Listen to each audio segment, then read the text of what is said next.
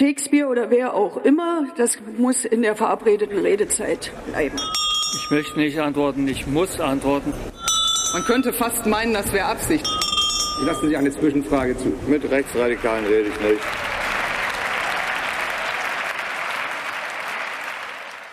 Hallo ist die Taz mit dem Bundestalk, dem Podcast aus unserem Parlamentsbüro. Wir reden hier jede Woche über ein Thema, das uns umtreibt, das wir wichtig finden und manchmal auch oder oft, was uns aufregt. So ist es auch diese Woche.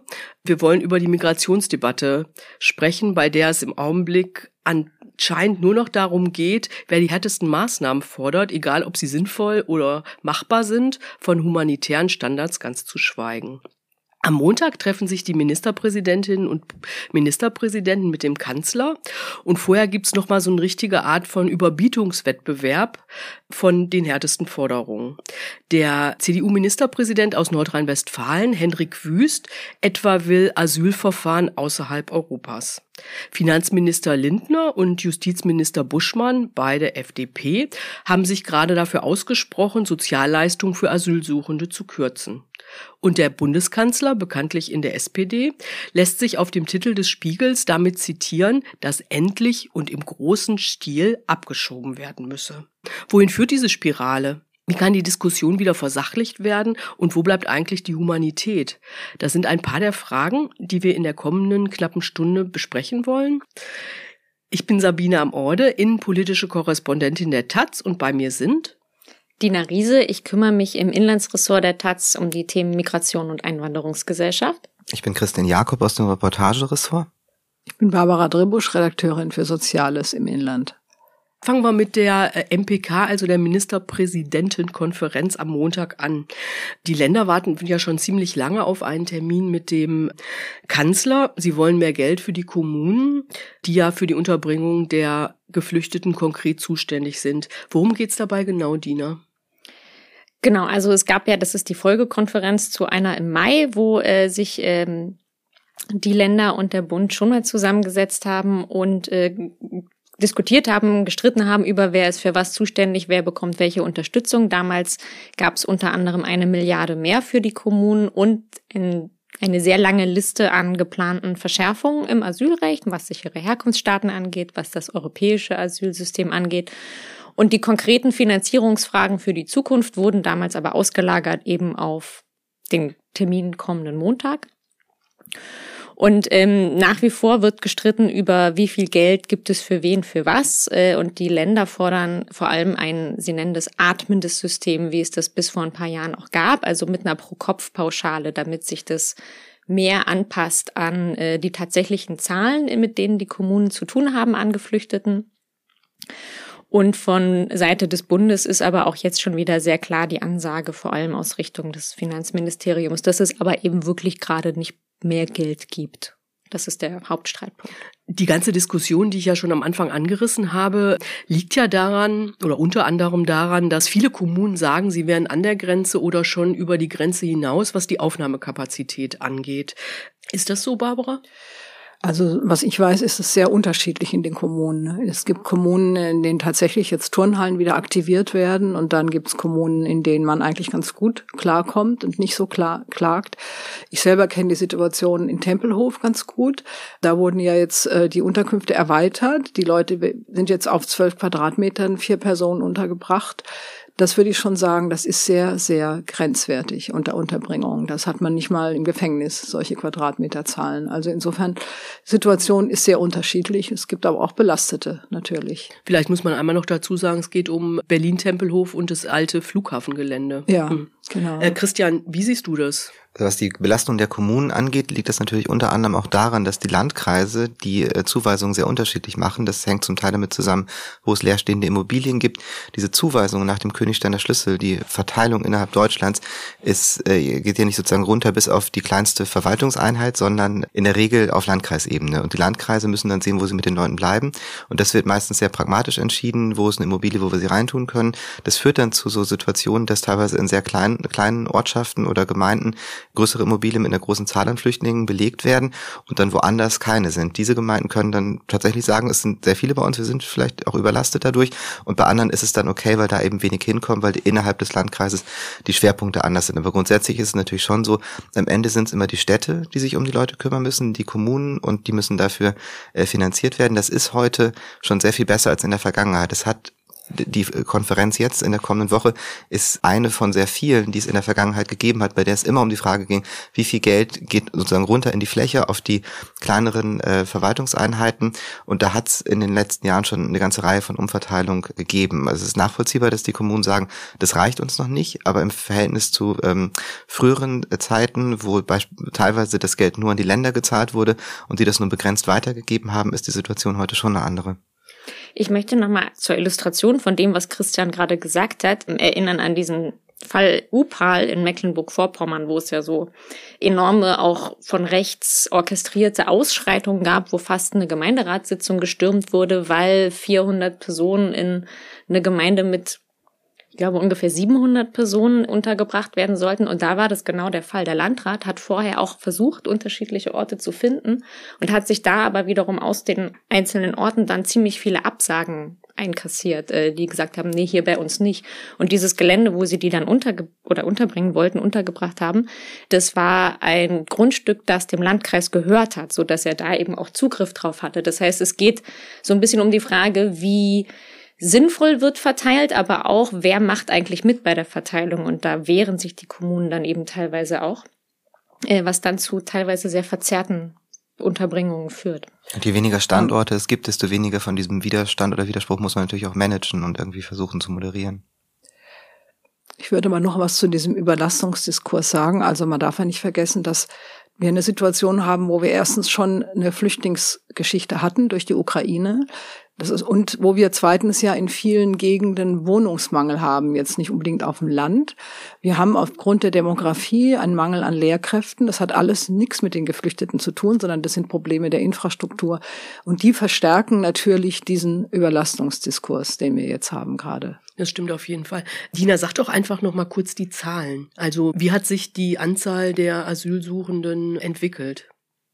Die Zahl der Asylsuchenden, die Erstanträge gestellt haben, ist in diesem Jahr, ich glaube, noch nicht ganz bei 250.000. Es gibt so Schätzungen, die sagen, dass es vielleicht bis Jahresende ungefähr 300.000 werden. Aber ähm, also das sind Zahlen, die sind deutlich höher, als wir sie in den letzten Jahren hatten. Man muss dazu sagen, wir hatten auch die Corona-Pandemie in den letzten Jahren und eine weltweit extrem eingeschränkte Mobilität generell.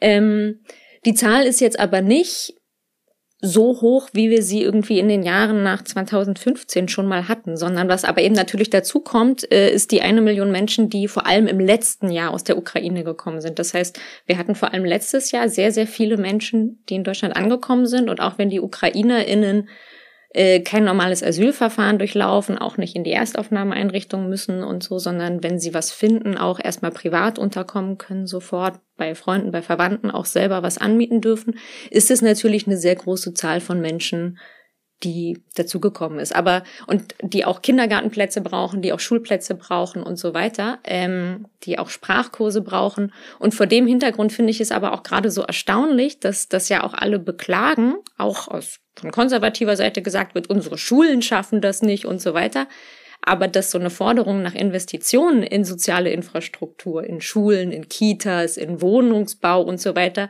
dass die überhaupt nicht offensiv geführt wird. Und wenn man danach fragt, dann kriegt man dann sowas gesagt wie, ja, das wäre ja auch falsch, weil wir wollen ja nicht noch mehr Leute aufnehmen. Äh, und das ist natürlich eine total, also das zeigt, finde ich, auch so die Doppelzüngigkeit dieser Debatte, weil das, wie Barbara gerade schon gesagt hat, ja schon lange ein Problem ist. Also seit Jahren klagen Menschen darüber, einen Kita-Platz für ihr Kind suchen. Das hat jetzt mit den aktuellen äh, Zahlen an Geflüchteten nichts zu tun. Und es wäre profitabel für alle Menschen in diesem Land, wenn wir in diese Infrastrukturen investieren würden. Zumal Deutschland ja eben auch total händeringend auf Migration auf dem Arbeitsmarkt angewiesen ist.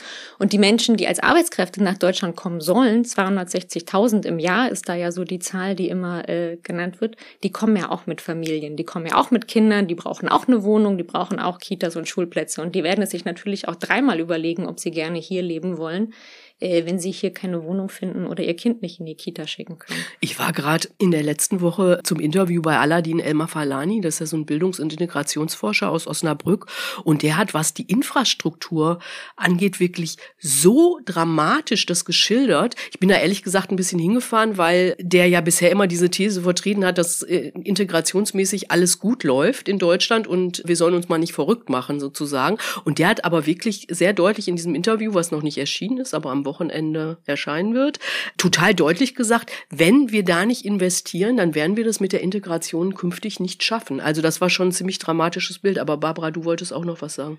Ja, ich wollte, wollte sagen, trotzdem, also ich habe Verständnis im Moment für diesen Überlastungsdiskurs. Weil ich glaube, was fehlt, ist im Moment ein politisches Narrativ, zu dem Gefühl, man möchte eine Kontrollmöglichkeit haben.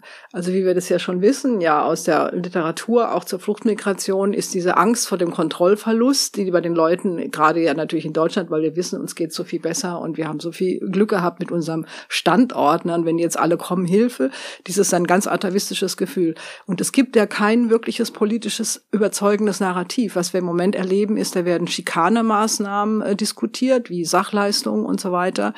Und ansonsten gibt's das doch nicht, oder Christian? Wie siehst du das, du? Also ich sehe das so, dass dieses Gefühl von Überlastung und Kontrollverlust, dass das sehr stark auch auf der kommunikativen Ebene hergestellt wird. Also ich finde, der Vergleichsmaßstab ist das vergangene Jahr, als eine wirklich große Zahl von Menschen aus der Ukraine gekommen sind. Es gibt da eine Reihe von anderen Faktoren, warum da möglicherweise die Bereitschaft größer war, das zu akzeptieren. Aber ein ganz wichtiger Faktor ist, dass es allgemein die Bereitschaft gab, das nicht populistisch auszuschlachten, dass gegen die UkrainerInnen nicht gehetzt wurde, dass sich die Parteien nicht in einem Konkurrenzverhältnis Zueinander gesetzt haben, was können wir machen, um den Zustrom der Ukrainer zu stoppen, sondern sozusagen die allgemeine Bereitschaft war, wie kriegen wir das hin und äh, wie ziehen wir da vielleicht auch an einem Strang.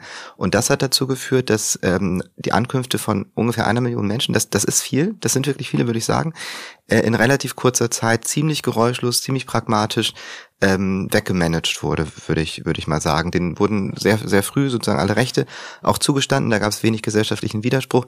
Jetzt haben wir eine, eine, eine Zahl, die deutlich niedriger ist, zwei bis 300.000. Horst Seehofer hat damals 200.000 als Obergrenze äh, genannt, wo er sagte, da, da funktioniert's. Jetzt ist man da um ein Drittel bis die Hälfte ungefähr drüber wahrscheinlich in diesem Jahr. Und ähm, der also sozusagen überall wird äh, der Alarm ausgerufen. Und das Gefühl, wir, wir verlieren die Kontrolle, es sind zu viele, wir schaffen das nicht, äh, die Überlastung, die Kipppunkte, das kommt natürlich daher, wie darüber geredet wird. Das ist, würde ich sagen, ein ganz, ganz äh, starker Faktor dabei. Aber warum ist es so, dass im Augenblick nur noch so darüber geredet wird? Das ist ja wirklich total auffällig. Über die Ukrainer und Ukrainerinnen redet überhaupt niemand mehr, sondern es geht immer nur noch um die Leute, die jetzt neu dazukommen und die irgendwie in dem Diskurs als zu viele in Anführungsstrichen da sind. Ähm, also da würde ich, wäre ich nicht dieser Meinung. Also ich denke, es wird noch über die Ukrainer geredet. Im Ankunftszentrum Zegel haben wir die Situation, dass da viele untergebracht sind, dass die Kinder nicht beschult werden. Das ist in Berlin ein großes Thema. Die Kinder gehen nicht zur Schule. Und das ist in keinster Weise meiner Meinung nach so, dass man über die Ukraine nicht mehr redet. Und es ist ja so, die sind ja da.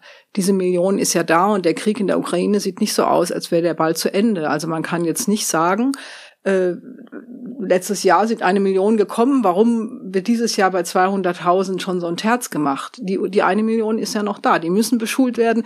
Die finden in Berlin keine Wohnung. Ich habe ja gehört, dass Ukrainerinnen jetzt zum Teil zurückgehen wieder in ihre ausgebombten Häuser, weil die, weil du in Tegel ja auch durchdrehst, wenn du da überhaupt keine Privatsphäre hast. Also das, das, die sind ja noch da. Deswegen würde ich dir da nicht zustimmen, Christian, dass du sagst.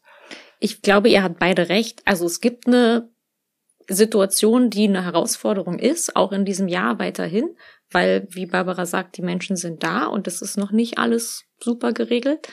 Und gleichzeitig, glaube ich, macht dieses Land gerade sich jede Möglichkeit, das irgendwie besser zu regeln, kaputt, dadurch, dass es so ein, dass es so einen Katastrophendiskurs führt. Und dass es auch den Menschen verspricht, wir ne, dass irgendwie die Bundesregierung, die Opposition, alle, alle immer dabei sind zu versprechen, wir bringen das unter Kontrolle mit mehr Härte, mit schärferen Regeln und so weiter, obwohl allen klar ist, es ist auch der CDU klar, dass alle diese Sachen nicht das bringen, was man verspricht. Also gerade letzte Woche im Kabinett waren ja äh, verschärfte Abschieberegelungen mit mehr Ausreisegewahrsam, mit mehr Durchsuchungsbefugnissen für Polizei, mit mehr Nachtabschiebungen, mit mehr, also die Behörden dürfen dann zum Beispiel auch in Gemeinschaftsunterkünften Nachbarräume betreten von Leuten, die gar nicht beteiligt sind. Also tiefe Einschnitte auch in Grundrechte, Unverletzlichkeit der Wohnung, Recht auf Freiheit und so weiter.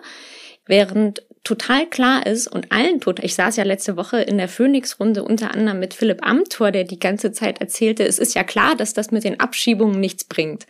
Und stattdessen müsse man dies, das. Aber gleichzeitig ist es auch die CDU, die seit Monaten mehr Härte bei Abschiebungen schreit. Und das heißt, man verspricht den Leuten, äh, mit mehr Härte kriegen wir das hin, irgendwie aus Angst vor der AfD und ihren Zustimmungswerten und weiß genau, dass das nicht das bringen wird, was man verspricht, so dass dieser gefühlte Kontrollverlust, der bei den Leuten ankommt, eigentlich ja nur noch größer wird. Gleichzeitig haben wir ja diese Zahl von war jetzt, glaube ich, zuletzt 44 Prozent der Bevölkerung, die sagen, Migration ist das größte Problem. Das ist ein echt hoher Wert.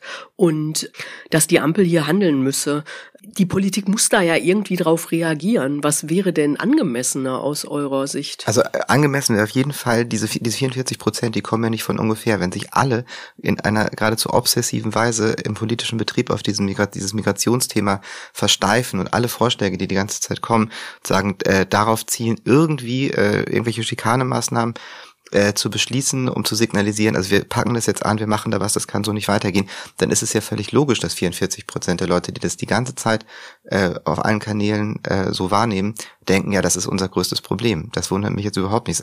Eigentlich erstaunlich, dass es nicht noch, noch mehr sind angesichts dieser, ähm, dieser Diskursverengung. Die Frage ist ja, warum gibt es nicht äh, Vorschläge zum Beispiel zu der Wohnungsfrage? Das ist ein riesiges brachliegendes Feld. Zur Pflege, zu den Schulen, zu all diesen Dingen. Darüber wird im Verhältnis zur Migration fast gar nicht geredet. Und das sind ja die objektiven Probleme, die natürlich sich dann später mit der Ankunft der äh, Schutzsuchenden Flüchtlinge äh, verkoppeln.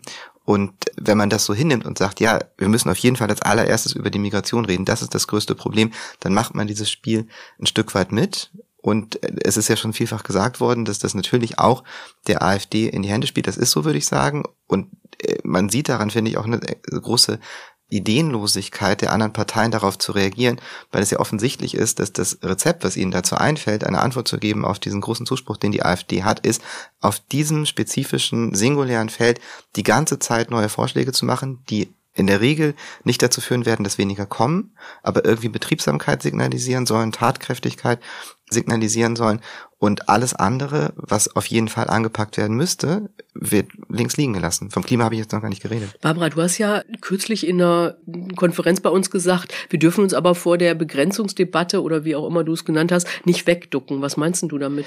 Ja, ich würde gerne mal von Christian hören, ob du der Meinung bist, so eine Begrenzungsdebatte ist ad hoc Quatsch. Ich glaube, wir dürfen uns davor nicht drücken. Und ich finde, das Beispiel Schweden. Schweden war die humanitäre Großmacht vor 2015. Es kamen mehr Flüchtlinge pro Einwohner in Schweden an als bei uns. Es hat sich dann komplett geändert als auch die Administration sagte, sind überlastet, dann gab es Probleme mit der Integration und so weiter. Und jetzt haben wir in Schweden ein relativ rigides Flüchtlingsrecht. Und natürlich steht, stehen wir auch vor so einer Wende jetzt. Deswegen würde ich, Christian, diese, diesen Wunsch der Leute nach einer Debatte, nach einer überzeugenden Debatte, nicht dieses Sachleistungszeug, wie kann man das begrenzen? Den würde, würde ich nicht sagen, ach, das brauchen wir gar nicht. Wir brauchen uns nur ein bisschen bessere Wohnungspolitik und fertig, fertig ist. Oder was meinst du? Meinst du das wirklich so? Also ich, ich, ich, ich kann das gar nicht nachvollziehen, dass man findet, es gebe keine Begrenzungsdebatte. Die gibt's doch schon die ganze Zeit. Also so, solange ich mich zurückerinnern kann, werden die ganze Zeit Vorschläge gemacht, wie man die Flüchtlingszahlen begrenzen könnte, wie man irreguläre Migration bekämpfen kann. Davon ist ja seit, seit Jahrzehnten Und du eigentlich sagst eben gerade, das gibt, das wird alles nicht wirken. Die Rede, hast du eben gesagt. Ja, vieles von dem, was jetzt in der jüngeren Vergangenheit äh, aufgebracht wurde, das wird nicht dazu führen, dass weniger kommen. Das stimmt. Aber es das heißt ja nicht, dass nicht über Begrenzung geredet wird, dass man das, das vermeiden würde oder sich davon wegducken. Das ist doch die ganze Zeit das Hauptthema. Sogar 2004 kann ich mich noch erinnern, als es noch äh, die rot-grüne Regierung gab, da haben die ein neues Zuwanderungsgesetz gemacht und das hieß Gesetz zur Begrenzung und Steuerung der Zuwanderung. Also die äh, sozusagen die auf der politischen Agenda das Ziel, irreguläre Migration zu begrenzen, dass das Gesetz ist, das ist ja seit langer Zeit völlig ohne Zweifel der Fall. Das wird nicht vermieden, davor wird sich nicht, äh, nicht weggeduckt. Es wird darüber fast gar nichts anderes geredet. Also sowohl auf EU-Ebene als auch auf deutscher Ebene. Also dazu muss ich gerade jetzt ähm, vielleicht mal was entgegnen. Ich meinte jetzt Begrenzungsdebatte auch aus Sicht, sagen wir mal, einer eher linken Haltung. Würde mich, das, das meinte ich, natürlich ist über, wird überall drüber geredet, aber die Vorschläge sind ja nicht zielführend, wenn die auf so eine Schikanenebene laufen. Ich würde einfach gerne mal von dir wissen, welche der Maßnahmen du eigentlich überhaupt für zielführend hältst oder ob du sagst, es kann gar keine Maßnahmen geben, die da irgendwie in diese Richtung zielführend sind, die, die man auch vertreten könnte. Also ich würde das so sehen, dass es, dass es jetzt nicht die Aufgabe der Linken ist, in der Situation, wo die ganze Zeit neue Vorschläge für mehr Abschiebung, mehr Abschottung, Aushöhlung des Asylrechts kommen, dass die Linken dann sozusagen auch noch Vorschläge in die Richtung machen. Davon gibt es ja wirklich genug. Ich würde eher sagen, dass die Aufgabe der Linken in der Situation wäre, Vorschläge dafür zu machen und vielleicht auch für Akzeptanz zu werben, wie man mit den Ankünften in der Weise umgehen kann, die gesellschaftlich äh, verträglich sind, die sozusagen die, die Akzeptanz für die Integration nicht untergraben. Und ähm, da würde ich, würde ich sagen, dass das nicht darin bestehen sollte, sagen, der diesem ja, rechtsgedrehten Diskurs für noch mehr Abschottungsmaßnahmen sozusagen weitere hinzuzufügen sondern umgekehrt äh, ja Perspektiven dafür aufzuzeigen, wie kann man mit dieser Realität der Ankünfte so umgehen, dass es die Gesellschaft nicht äh, immer weiter polarisiert und spaltet. Aber was macht man mit Leuten, die durchaus vielleicht links sind, sich viel engagieren in, in dem Bereich und die in den Kommunen auch sagen, ey, wir sind an der Grenze, wir können die Leute hier gar nicht mehr vernünftig unterbringen, so geht es nicht weiter. Das sind ja Stimmen, die man auch hört. Auf die muss man ja irgendwie reagieren. Ich glaube, und da kommen wir wieder zurück zu dem, worüber wir eigentlich eben schon gesprochen haben. Ne? Natürlich brauchen die Leute in den Kommunen Unterstützung, brauchen die Kommunen Unterstützung, muss der, müssen irgendwie äh, staatliche Stellen auch ihre Aufgaben da erfüllen, weil das sind nach wie vor sehr oft Ehrenamtliche, die seit Jahren sich irgendwie kümmern und reinhängen und die irgendwie auch so ein Burnout reinsteuern natürlich, wenn das immer alles an ihnen hängen bleibt. Und ich glaube aber, genau, das, äh, ne, dann muss man reden über welche Finanzierung braucht es, welche Infrastruktur braucht es. Das sind ziemlich viele Sachen, die jetzt leider auch nicht von heute auf morgen gehen, weil sie irgendwie seit Jahren liegen geblieben sind. Also es funktioniert natürlich nicht oder dass man in eine in ein Problem reinschlittert, wenn man äh, irgendwie sagt, oh Gott, oh Gott, jetzt sind viele Leute da, jetzt müssen wir plötzlich alles aus dem Boden stampfen, da muss man irgendwie, man, ne, nach 2015, als die Zahlen später runtergingen, wurde ja auch viel wieder abgebaut. Und das ist aber ja auch keine Überraschung, dass Fluchtmigration dann passiert, wenn es Krisen gibt und dass das wellenartig mal viele, mal wenige sind und nicht eine konstante Zahl, auf die man sich irgendwie einstellen kann. So funktioniert ja nun mal auch Krieg und Krise nicht. Und ich glaube, es wäre also insofern auch total wichtig, in dieser Debatte, die ja nicht nur hitzig geführt wird, sondern auch faktenfrei geführt wird, nochmal zu Fakten zurückzukommen. Also wir, wir erinnern uns alle an diese Aussage des CDU-Chefs Friedrich Merz, dass 300.000 abgelehnte Asylsuchende, die nicht ausreisen wollen, den Deutschen die Plätze beim Zahnarzt wegnehmen. Und das ist, also erstens dieses, die nehmen uns die Plätze beim Zahnarzt weg, ist natürlich irgendwie so die populistische Chose schlechthin. Aber diese 300.000 sind auch einfach völlig faktenbefreit. Es gibt überhaupt keine 300.000 abgelehnten Asylsuchenden in Deutschland. Es gibt 155.000 ausreisepflichtige abgelehnte Asylbewerberinnen in Deutschland und von denen sind nicht mal 20.000 vollziehbar ausreisepflichtig. Die anderen sind geduldet. Und Duldungen gibt's ja jetzt aus diversen Gründen. Einer, also das kann sein, weil es, weil sie Familienangehörige hier haben, minderjährige Kinder, die einen Schutzstatus haben und man trennt keine Familien. Das kann sein, weil sie krank sind und äh, im Heimatland nicht gut behandelt, nicht ausreichend behandelt werden können. Das kann sein, weil es keine Papiere gibt oder aber auch, weil die Herkunftsstaaten sie nicht zurücknehmen. Und jetzt irgendwie dann auf diese Menschen abzuzielen mit verschärften Abschiebebedingungen, mit mehr Abschiebehaft und so weiter, dann darf man die länger in Abschiebehaft stecken. Das führt ja überhaupt nicht dazu, dass der Herkunftsstaat sie dann eher zurücknimmt. Das heißt, man reagiert mit Grundrechtseinschnitten als Abschreckungsmethode, aber löst damit gar nichts. Und ich glaube, genau, das andere ist, was in dieser Debatte immer total untergeht, dass die Schutzquoten auf Rekordniveau sind. Also die Menschen, die hierher kommen, das sind Menschen, die hier auch Schutz bekommen. 70 Prozent beträgt die Anerkennungsquote bei Fällen, in denen das BAMF, also das Bundesamt für Migration und Flüchtlinge, inhaltlich über die Asylanträge entscheidet. Ungefähr die Hälfte der abgelehnten Leute gehen vor Gericht und von denen bekommen auch wieder 40 Prozent Recht. Das heißt, wir haben eine enorm hohe Schutzquote. Das sind Menschen, die Schutz brauchen Und man löst ja das Problem auch nicht, wenn man sagt, dann lassen wir sie einfach nicht mehr ins Land. Oder auch wenn man auf EU-Ebene sagt, dann lassen wir sie einfach nicht mehr in die EU. So, dann muss, ne, ich finde, man muss auch weiterdenken, was heißt das denn dann? Was passiert denn dann mit diesen Menschen? Auch aus so einer humanitären Verpflichtung heraus. Willst du noch mal antworten? Äh, naja, ich, Dina hat ja sicher recht, aber das ist ja genau das, was den Leuten diese Angst macht. Weil man kann ja inzwischen vergleichen und weiß, dass wir hier auf der Insel der Seligen leben, sowohl was Menschenrechte jetzt im Vergleich ne, betrifft, äh, Wohlstand und so weiter. Und natürlich, auch wenn die Schutzquoten hoch sind, was genau richtig ist, ist ja diese Angst. Da können, da können ja Billionen kommen, also nicht Billionen, aber Millionen, Milliarden. Das ist ja das, was, warum das im Moment in diese hysterische Haltung zum Teil. Ne? Und jetzt sollen wir, die skandinavischen Länder haben dicht gemacht. Jetzt sind wir Deutschland sozusagen das letzte Land noch, wo geduldete Sozialleistungen kriegen, ein Existenzminimum kriegen zum Beispiel und so.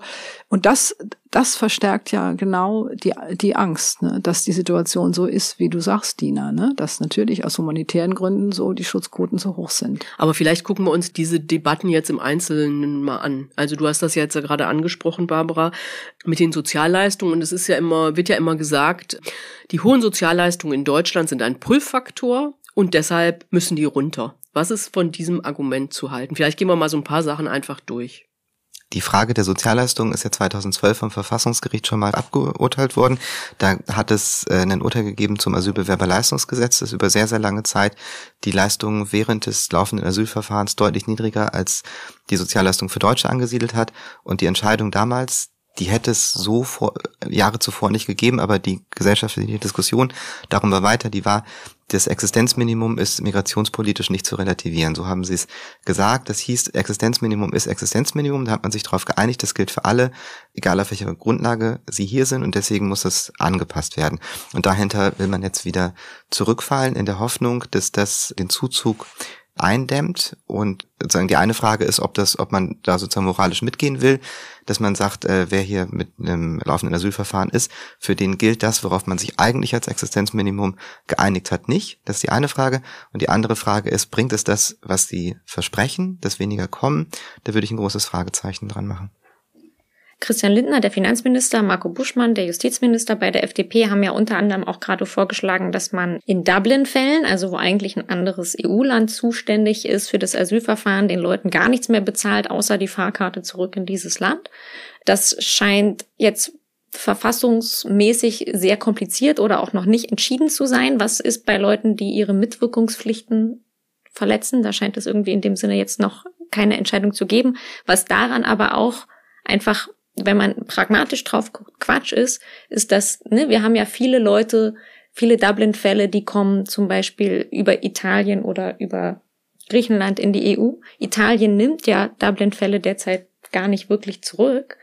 Nach Griechenland darf man Dublin-Fälle nicht zurückschicken wegen der humanitären Lage da vor Ort. Da gibt's Gerichtsurteile in Deutschland? Genau, da gibt's deutsche Gerichtsurteile zu. Und von daher ist auch das ja eine total populistische Forderung. Ne? Also weil die Leute ja gar nicht so, das ist so, es gibt Entscheidungsebenen über diese einzelnen Personen oben drüber, die mitbeteiligt sind daran, dass diese Leute nicht in diese Länder zurückgehen. Wenn ich den Vorschlag von Lindner und Buschmann richtig verstanden habe, aber ihr wisst es besser, deshalb korrigiert mich bitte, wenn das nicht ganz richtig ist, sagen die ja äh, nicht, sie wollen hinter dieses Urteil zurück, was ja irgendwie auch nicht geht, sondern sie wollen quasi diese Freiräume, die es da irgendwie noch gibt, ausdehnen. Also Leute, wenn ich das richtig verstanden habe, ist es doch so, dass Leute, die im Asylverfahren sind und in Erstaufnahmeeinrichtungen sind, dass die über einen gewissen Zeitraum, ich glaube 18 Monate, abgesenkte Leistung bekommen. Und diesen Zeitraum wollen sie ausdehnen, oder? Ist das der Weg, worüber das gehen würde? Also wie, wie Lindner sich das jetzt praktisch gedacht hat, äh, weiß ich nicht. Das ist, es ist geringfügig abgesenkt, das stimmt, aber äh, sozusagen die Differenz ist niedriger, als es vor diesem Urteil der Fall war. Vorher waren das über 40 Prozent, jetzt ist es, es ist deutlich, deutlich weniger, geringere Differenz.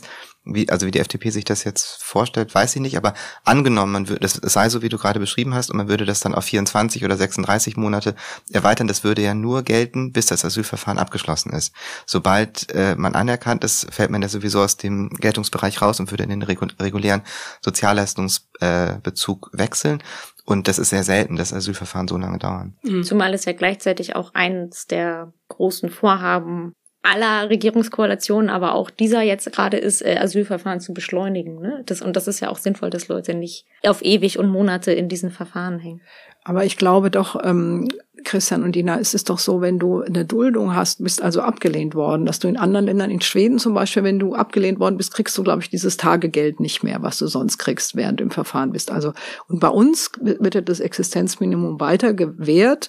Manchmal gibt's Abstriche bei dieser Duldung Leid, wenn man bei der Identitätsklärung nicht mitwirkt. Das ist ja dann schon ein Unterschied zu anderen Ländern, oder? Sehe ich das falsch? Nee, das ist ein Unterschied, das stimmt. Also es ist ja so, dass viele EU-Staaten sich so ein bisschen dafür entschieden haben, die ähm, Aufnahmebedingungen so schlecht zu gestalten, dass die Flüchtlinge dann woanders hingehen. Das ist so. Also der Begriff dafür ist Race to the Bottom. Und die EU versucht ja, ähm, dem entgegenzuwirken, indem die Aufnahmebedingungen möglichst harmonisiert oder angeglichen werden äh, durch die äh, ja durch die Aufnahmerichtlinien und andere Bedingungen. Eigentlich soll das ähm, äh, auf europäischer Ebene nivelliert werden, um diese ähm, diesen, diesen Migrationsanreiz zu unterbinden. Das Problem ist, dass viele Länder darauf bestehen, das Recht zu behalten, die Sozialleistung so gering auszugestalten, dass es unattraktiv wird, da zu bleiben und woanders hinzugehen. Die Frage ist jetzt, wie reagiert man darauf? Sagt man ja, okay, dann zahlen wir eben auch eigentlich den Leuten am besten gar nichts mehr, sonst kommen sie alle hierher. Oder hält man daran fest, dass es sowas wie ein Existenzminimum gibt und geben sollte? Will noch jemand dazu? Nee, dann würde ich gerne noch einen anderen, über einen anderen inhaltlichen Punkt legen, nämlich den Vorschlag von Nordrhein-Westfalens Ministerpräsident Wüst, der ja gesagt hat, habe ich am Anfang schon gesagt, dass man Verfahren in Drittstaaten durchführen soll, also Asylverfahren. Das ist ja auch kein neuer Vorschlag, der poppt mal immer wieder auf. Was ist davon zu halten? Der Vorschlag, den gibt's äh, seit Otto Schilly den aufgebracht hat in den frühen Nullerjahren. SPD-Innenminister ähm, SPD-Innenminister damals, genau. Und die zentrale Hürde dabei ist, dass es kein Land gibt, das das äh, mitmachen will. Es ist ähm, eine Reihe von Nachbarstaaten der EU äh, intensiv darüber verhandelt worden. Und die große Frage ist unter anderem, was passiert mit denen, die äh, nicht anerkannt werden in einem solchen exterritorialen Asylverfahrenszentrum und die aber auch nicht in ihr Herkunftsland zurückgebracht werden können. Darum, deswegen wollen die Staaten, die dafür in Frage kämen, also vor allem Tunesien war da mal im Gespräch, oder ist da im Gespräch, Albanien war mal im Gespräch, äh, die wollen das nicht, weil die sagen, am Ende bleiben die alle bei uns. Das ist so deren Befürchtung. Bei der EU hofft man, diese äh, Skepsis mit immer mehr Geld kompensieren zu können und da irgendwann doch ein Land zu finden, das sich dazu bereit erklärt. Das ist würde ich sagen, fraglich, zumal gerade bei Tunesien sich jetzt in den letzten Monaten gezeigt hat, dass die Bereitschaft mit der EU auch bei der Verhinderung der Abfahrten in Richtung Italien äh, ins Geschäft zu kommen sehr gering ist. Das ist das eine. Das andere war, dass ähm, man eine Antwort auf die Frage geben muss, wer denn die Asylverfahren machen soll. Da ist äh, immer an das UNHCR gedacht worden die lange das Flüchtlingshilfswerk der, der UN, mhm. die lange dagegen waren, jetzt aber in den letzten Jahren gesagt haben, wenn das alles mit dem Völkerrecht im Einklang steht, könnten sich das grundsätzlich vorstellen. Und die große Frage ist aus meiner Sicht aber, dann hat man also Menschen, die dort hinkommen, Asylanträge stellen, bei denen das UNHCR dann sagt, ja, die sind im Prinzip schutzbedürftig. Und äh, wohin sollen die dann? Die EU hat in der Vergangenheit immer wieder, wenn es darum ging, mit Kontingenten Flüchtlinge aus Drittstaaten reinzulassen, im Grunde genommen keine Kontingente aufgelegt. Die Zahlen waren immer minimal. Also wenn man in einem solchen Lager sitzen würde und darauf hoffen müsste, dass man als anerkannte Person dann das Recht bekommt, auszureisen und in ein Aufnahmeland gebracht zu werden, kann man höchstwahrscheinlich sehr lange warten. Das ist so das eine. Das andere ist, viele, die hier eine Anerkennung bekommen, bekommen sie deswegen, weil sie gegen das äh, BAMF klagen, die Ablehnung äh, vom Verwaltungsgericht überprüfen lassen. In sehr vielen Fällen wird ihnen Recht gegeben. Also man kann sich sicher sein, dass der ganze äh, Rechtsmittelweg in einem solchen exterritorialisierten Verfahren sehr, sehr, sehr, sehr ähm, überschaubar gehalten wird. Also da wäre man im Grunde genommen auf die erste instanzliche Entscheidung so ein bisschen äh, ja, äh, angewiesen. Und ähm, ist denn die zweite Frage, was nützt einem die Anerkennung, wenn die Bereitschaft der Staaten, Kontingente zur Verfügung zu stellen, so ist wie in der Vergangenheit, nämlich sehr niedrig. Christian hat ja gerade sehr viele Dinge angesprochen und ich habe auch immer das Gefühl, wenn das gerade von PolitikerInnen jetzt auch von Herrn Wüst vorgeschlagen wird, dann ist das nicht bis zu Ende ausbuchstabiert. Ne? Dann ist eben die, also es, es gibt, gab ja so einen Versuch oder es gibt den immer noch äh, von Großbritannien Asylverfahren nach Ruanda auszulagern. Das ist von einem Gericht gestoppt worden mit der Begründung, dass Geflüchtete in Ruanda nicht ausreichend davor geschützt sind, in ihre Herkunftsstaaten abgeschoben zu werden, wenn ihnen da Verfolgung droht. Da kommt dann zum Beispiel dieser Vorschlag äh, ins Spiel, dass eben nicht Ruanda die Asylverfahren macht, sondern das UNHCR. Aber die Frage ist ja doch am Ende des Tages, wer kümmert sich denn darum, dass rechtsstaatliche und menschenrechtliche Standards eingehalten werden. Wer ist auch in der Verantwortung, wenn das nicht passiert? Ist das dann die EU als Ganzes? Ist das das europäische Land, das das mit dem mit diesem Drittstaat ausgehandelt hat. Wer ist auch verantwortlich dafür, dann die Leute aufzunehmen? Sollen die in dem Land, also in Rwanda war ja auch so ein bisschen die Idee, die Leute bleiben dann sowieso da. Wenn man das jetzt in so einem großen Maßstab für die gesamte EU denkt, äh, wo es dann irgendwie nicht um eine Handvoll Leute, sondern um 900.000 Menschen im Jahr oder so geht. Wie realistisch ist denn, dass das auf lange Sicht tatsächlich funktioniert, gerade in kleineren Ländern oder in Ländern, ähm, die selber auch mit eigenen Problemen zu tun haben. Und wenn man sich möglicherweise nochmal das große Vorbild für alle diese Ideen anguckt, also den EU-Türkei-Deal, dann sieht man ja auch, dass das für drei Jahre ungefähr so funktioniert hat, wie die EU sich das vorgestellt hat und dann grandios gescheitert ist, auch weil die EU, weil die Türkei nicht mehr mitgemacht hat und gesagt hat, nee, machen wir nicht mehr. Und man sich damit natürlich aber auch, und das hat Christian ja auch in den, in vergangenen Podcasts schon äh, immer wieder angemerkt, die EU sich damit auch massiv abhängig macht davon, dass diese Staaten, und wenn es sich auf mehrere verteilt werden, ist ja noch mehr, dass die alle am Ball bleiben. Ja, ich finde, also was mich so ein bisschen stört an der Debatte, und das merke ich jetzt auch wieder so mein Unbehagen ist, es wird wieder gesagt, was alles nicht geht und warum es nicht geht. Und äh, das ist ja genau das, was im Moment diese Hysterie so befeuert, ne? dass man eben immer das Gefühl hat, es laufen Debatten, warum was nicht geht, oder es wird was vorgeschlagen, wo wir wissen, dass es nicht den Effekt hat.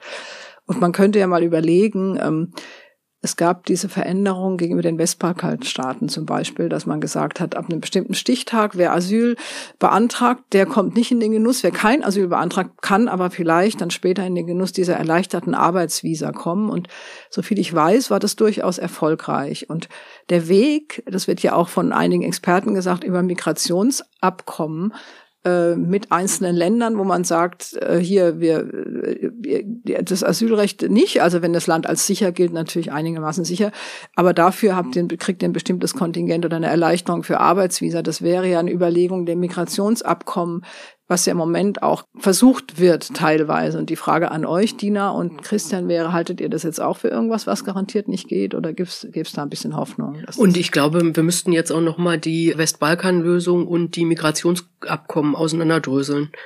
Du hast total recht. Die Westbalkan-Regelung ist ja ein Beispiel dafür, wie man die Zahl von Menschen, die als Asylsuchende aus einer bestimmten Region, nämlich dem Westbalkan, nach, äh, nach Deutschland gekommen sind, ähm, enorm senken konnte. Aber das war eben damit verbunden, dass man wirklich auch offensiv Migration ermöglicht hat, Arbeitsmigration aus diesen Ländern. Und das ist was, und da kommen wir wieder zurück zum Anfang dieser Debatte. Ich habe das Gefühl, für solche Vorschläge ist in der aktuellen Debatte total wenig Raum, weil das ja tatsächlich beinhaltet, wir lassen Menschen herkommen. Und da gehen gerade bei so viel, geht in der Diskussion immer sofort alle Schranken hoch.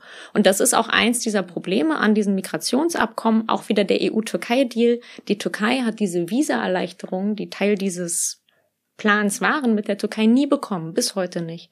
Und dann macht es das natürlich, ne, Geld, Christian hat es gesagt, Geld kriegen die Länder am Ende auch irgendwo anders her. Tunesien sucht sich gerade die Kredite, die es ja dringend braucht für seine angeschlagene Wirtschaft, anderswo, wo von ihnen nicht verlangt wird, Menschen von der Überfahrt abzuhalten. Das heißt, Visa-Erleichterungen müssen, wenn sowas funktionieren soll, ganz klar Teil dieser Pakete sein, und zwar in einem relativ großen Stil, sonst ist das für die Länder auch nicht attraktiv. Und ich finde, das Gleiche gilt, dass man über positive Visionen, positive Maßnahmen gerade ganz schwer reden kann für viele andere Bereiche, weil die eben immer beinhalten sowas wie den Leuten, die lange hier sind, die geduldet sind, von denen absehbar ist, dass man sie nicht abschieben kann, da einfach auch einen Cut zu machen und zu sagen, dann bleiben die jetzt halt hier. Dann machen wir jetzt Integration möglich, dann lassen wir die arbeiten, dann geben wir denen einen sicheren Aufenthaltstitel. Und das ist aber so, so hitzig in der aktuellen Debatte. Ne? Dabei sieht man das Chancenaufenthaltsrecht, was die äh, Ampelkoalition eingeführt hat, also dass Menschen, die seit mindestens fünf Jahren zu einem gewissen Stichtag in Deutschland als Geduldete waren, unter bestimmten Voraussetzungen ein Aufenthaltsrecht auf Probe bekommen können, anderthalb Jahre, in denen sie dann alles nachholen müssen oder können, was sie für so ein Bleiberecht brauchen, also ihren Lebensunterhalt selber bestreiten, ihre Identität klären und so weiter, wenn sie keine Straftaten begangen haben und, und, und. Das ist das Erste, was seit Jahren zu einem signifikanten Absinken in der Zahl ausreisepflichtiger Menschen in Deutschland geführt hat. Weil die Menschen eben, das muss man sehen, dann, was nach anderthalb Jahren ist, aber weil diese Menschen eben erstmal einen Aufenthaltstitel bekommen haben. Und dabei wird aber ja seit Jahren hier verschärft, da verschärft, Abschieberegeln verschärft, diese Regeln verschärft, das abgesenkt. Und das aber, was diesen, diesen Wechsel in den Zahlen gebracht hat, ist eine sozusagen eine positiv ausgerichtete Maßnahme. Das Gleiche gilt eben für das, was heute später im Kabinett soll es um Arbeitsmarktzugang für, also, oder eine Aufweichung bei Arbeitsverboten für Geduldete gehen. Minimal, aber das sind alles Sachen, die gerade so ein bisschen unterhalb der Diskussionsebene laufen. Was kann man denn machen? Sowas wie ein Spurwechsel, da würden, glaube ich, gerade in der Diskussion viele die Hände über den Kopf zusammenschlagen. Also, dass man Menschen, die als Geflüchtete hergekommen sind, ähm, eine Möglichkeit gibt, von dieser Schiene Asyl, dieser Spur Asyl auf Spur Arbeitsmarkt zu wechseln oder so. Das sind Sachen, die, glaube ich, auch für enorme Erleichterungen da, wo Belastung gerade da ist, führen würden, ne? in den Behörden, in den Unterkünften und so weiter. Aber da ist so wenig Raum in der Diskussion gerade für da. Könnt ihr einmal noch mal was zu den Migrationsabkommen sagen, über die jetzt im Augenblick verhandelt wird? Es war ja jetzt rege Reisetätigkeit diese Woche. Bundesinnenministerin Faeser war in Marokko und der Bundeskanzler war in Nigeria und Ghana, glaube ich, wenn ich mich jetzt nicht täusche, um solche Abkommen zu verhandeln oder zu vorzufühlen. Wie ist da der Stand und was bedeutet das? Also diese Abkommen, die, die gibt's seit vielen Jahren schon, die werden schlecht umgesetzt in einigen Fällen. Also der Gedanke ist im Wesentlichen so, die Länder sollen bei Abschiebungen ihrer StaatsbürgerInnen kooperieren. Also die sollen, die Botschaften sollen Reisepapiere ausstellen und es soll insgesamt sozusagen die Möglichkeit geben, die dann wieder abzuschieben und im Gegenzug gibt es entweder Finanzhilfen oder auch äh, Kontingente, Visakontingente. Seit vielen Jahren versucht die EU als Ganzes multilateral solche Rücknahmeabkommen zu machen, aber auch einzelne Staaten. Das hat in der Vergangenheit auch immer wieder äh, solche Abkommen gegeben. Es gibt eine große Zahl, aber äh, sozusagen die Ausländerbehörden sagen, die äh, funktionieren immer nicht. Die, die Bereitschaft ist, ist sehr gering ausgeprägt. Und jetzt hat man verschiedene Hebel sozusagen in, den, in, in, der Vergangenheit ins Spiel gebracht. Zum Beispiel Entwicklungszusammenarbeit, dass sich das da niederschlagen soll, wenn es bei der Rückreisequote, Rückkehrquote keine äh, Verbesserungen gibt. Oder auch äh, bei den Handelsbeziehungen ist es äh, darüber nachgedacht worden, dass man Ländern, die bei Abschiebungen nicht kooperieren, den Zugang zum europäischen Exportmarkt begrenzt. Und es ist so, dass die Herkunftsländer sehr häufig äh, das nicht wollen, weil das unpopulär ist bei ihnen und auch weil die Diaspora für die Gesellschaften dort sehr wichtig ist. Nigeria kriegt eine sehr, sehr kriegt sehr hohe Summen jedes Jahr von Rücküberweisungen. Bei Ghana ist das auch so.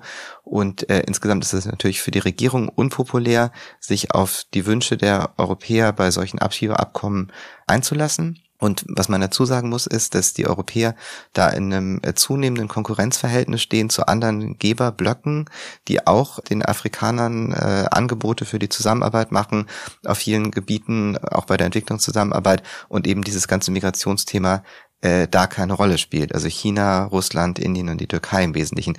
Die wollen keine Abschiebung, weil es da dieses äh, Problem nicht gibt. Und die Europäer haben da das Problem, dass, dass sie immer weiter Schwierigkeiten haben, sich da als Partner zu etablieren, weil bei ihnen Migrationskontrolle ein ganz wesentlicher Punkt ist und eine Bedingung für die, für die Zusammenarbeit und bei den anderen eben nicht.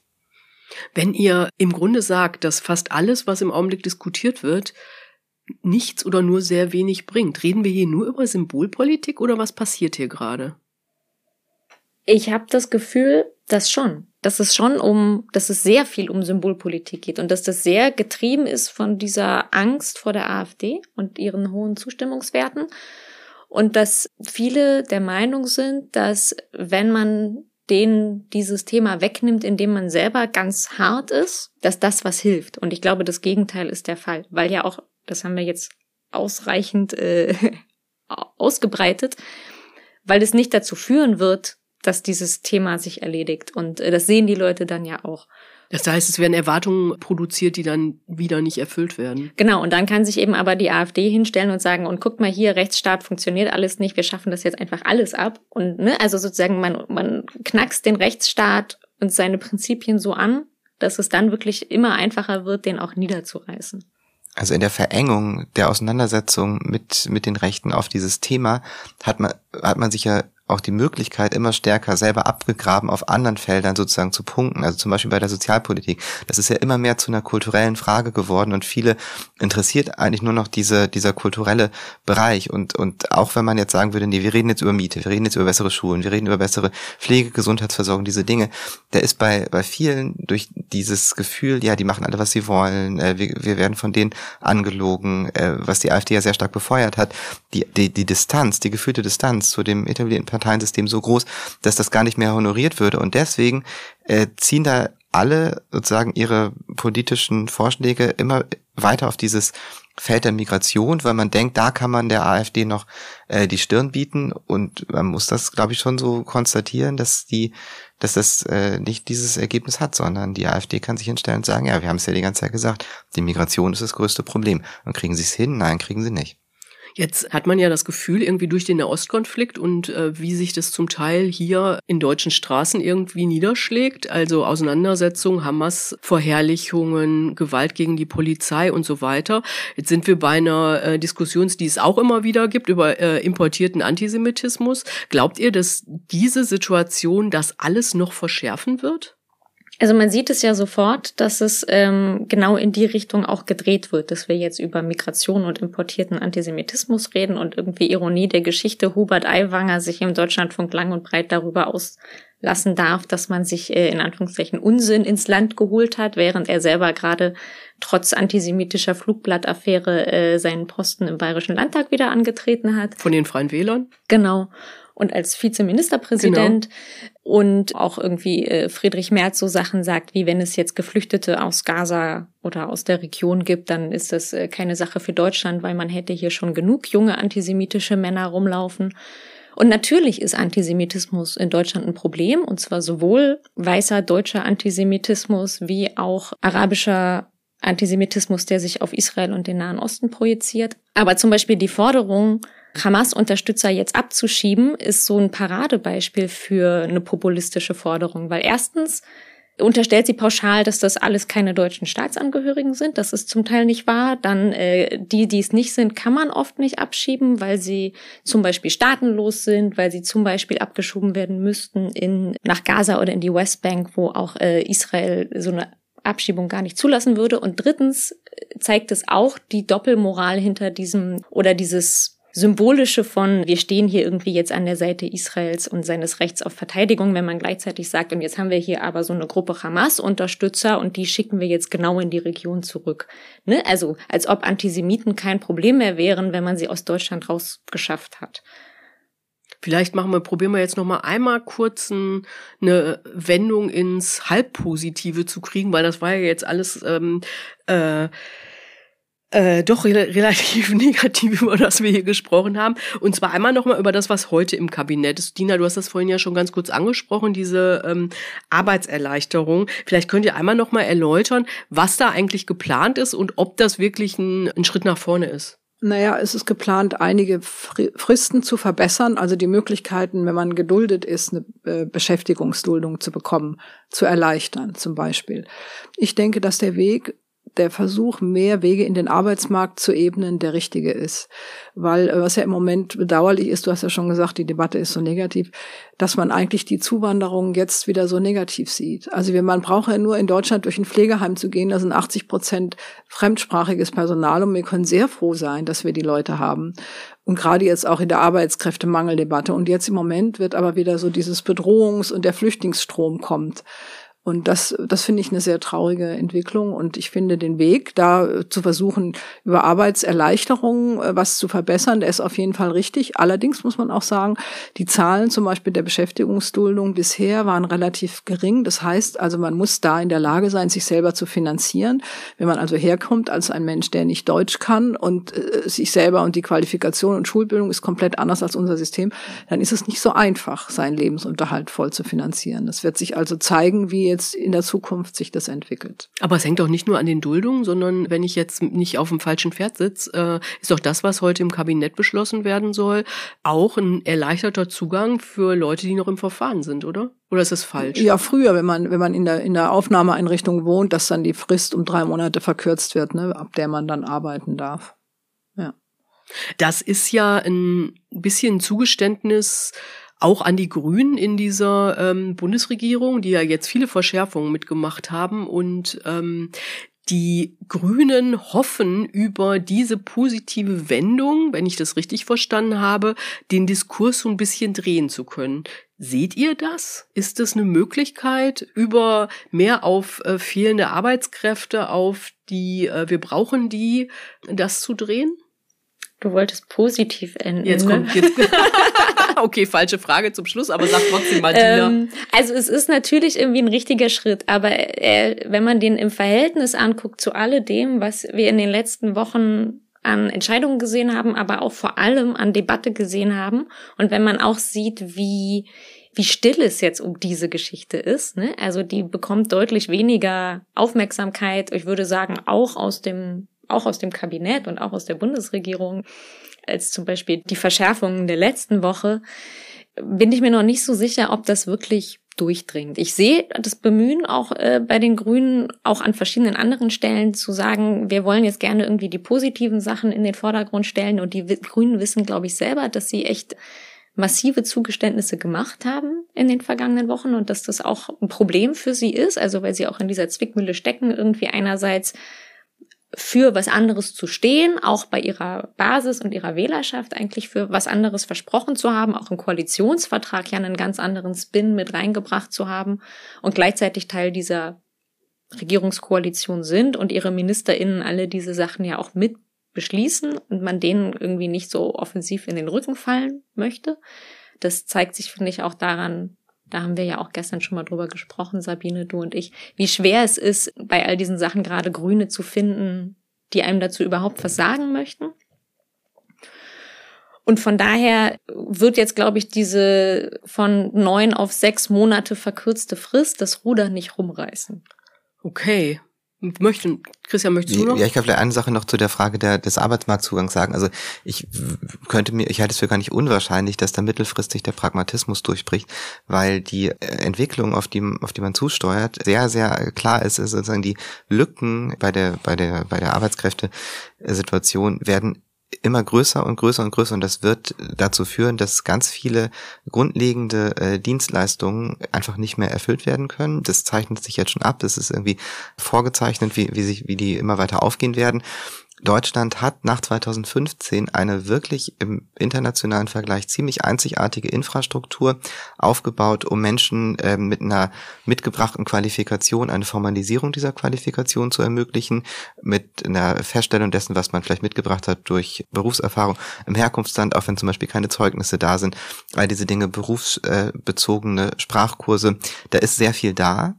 Und äh, das muss ausgebaut werden. Und ähm, das ist in der Tat jetzt im Moment, wo die Diskussion gerade so stark anders gepolt ist, äh, schwer. Aber ich glaube, dass die äh, schiere Notwendigkeit, den Arbeitskräftemangel auch mit Zuwanderung äh, zu begegnen, so groß wird, dass gerade auch eine Partei, die immer gesagt hat, für uns ist sozusagen Wachstum das Kernziel, nämlich die CDU und ein Stück weit ja auch die FDP, dass die da mittelfristig nicht anders können werden, als sich da auch zu öffnen und zu bewegen.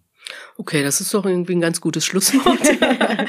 ich danke euch dreien hier für das Gespräch und allen da draußen fürs Zuhören. Wenn ihr uns loben, kritisieren oder Vorschläge und Anregungen loswerden wollt, könnt ihr das gerne per Mail an bundestalk.taz.de.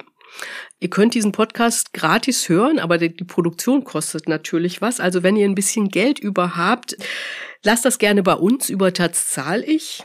Und wenn euch der Bundestalk gefällt, dann könnt ihr ihn auch abonnieren, teilen und uns weiterempfehlen. Dann hören uns mehr Leute. Das ist natürlich wunderbar. Ein Dank geht noch an Anne Fromm, die diesen Podcast redaktionell betreut und an Nikolai Kühling, der alles technisch umsetzt. Und wenn ihr wollt, dann hören wir uns nächste Woche wieder. Bis dahin. Tschüss. Schönes Wochenende. Vielen Dank. Noch nicht Moment. So, damit ist das jetzt hoffentlich auch erledigt.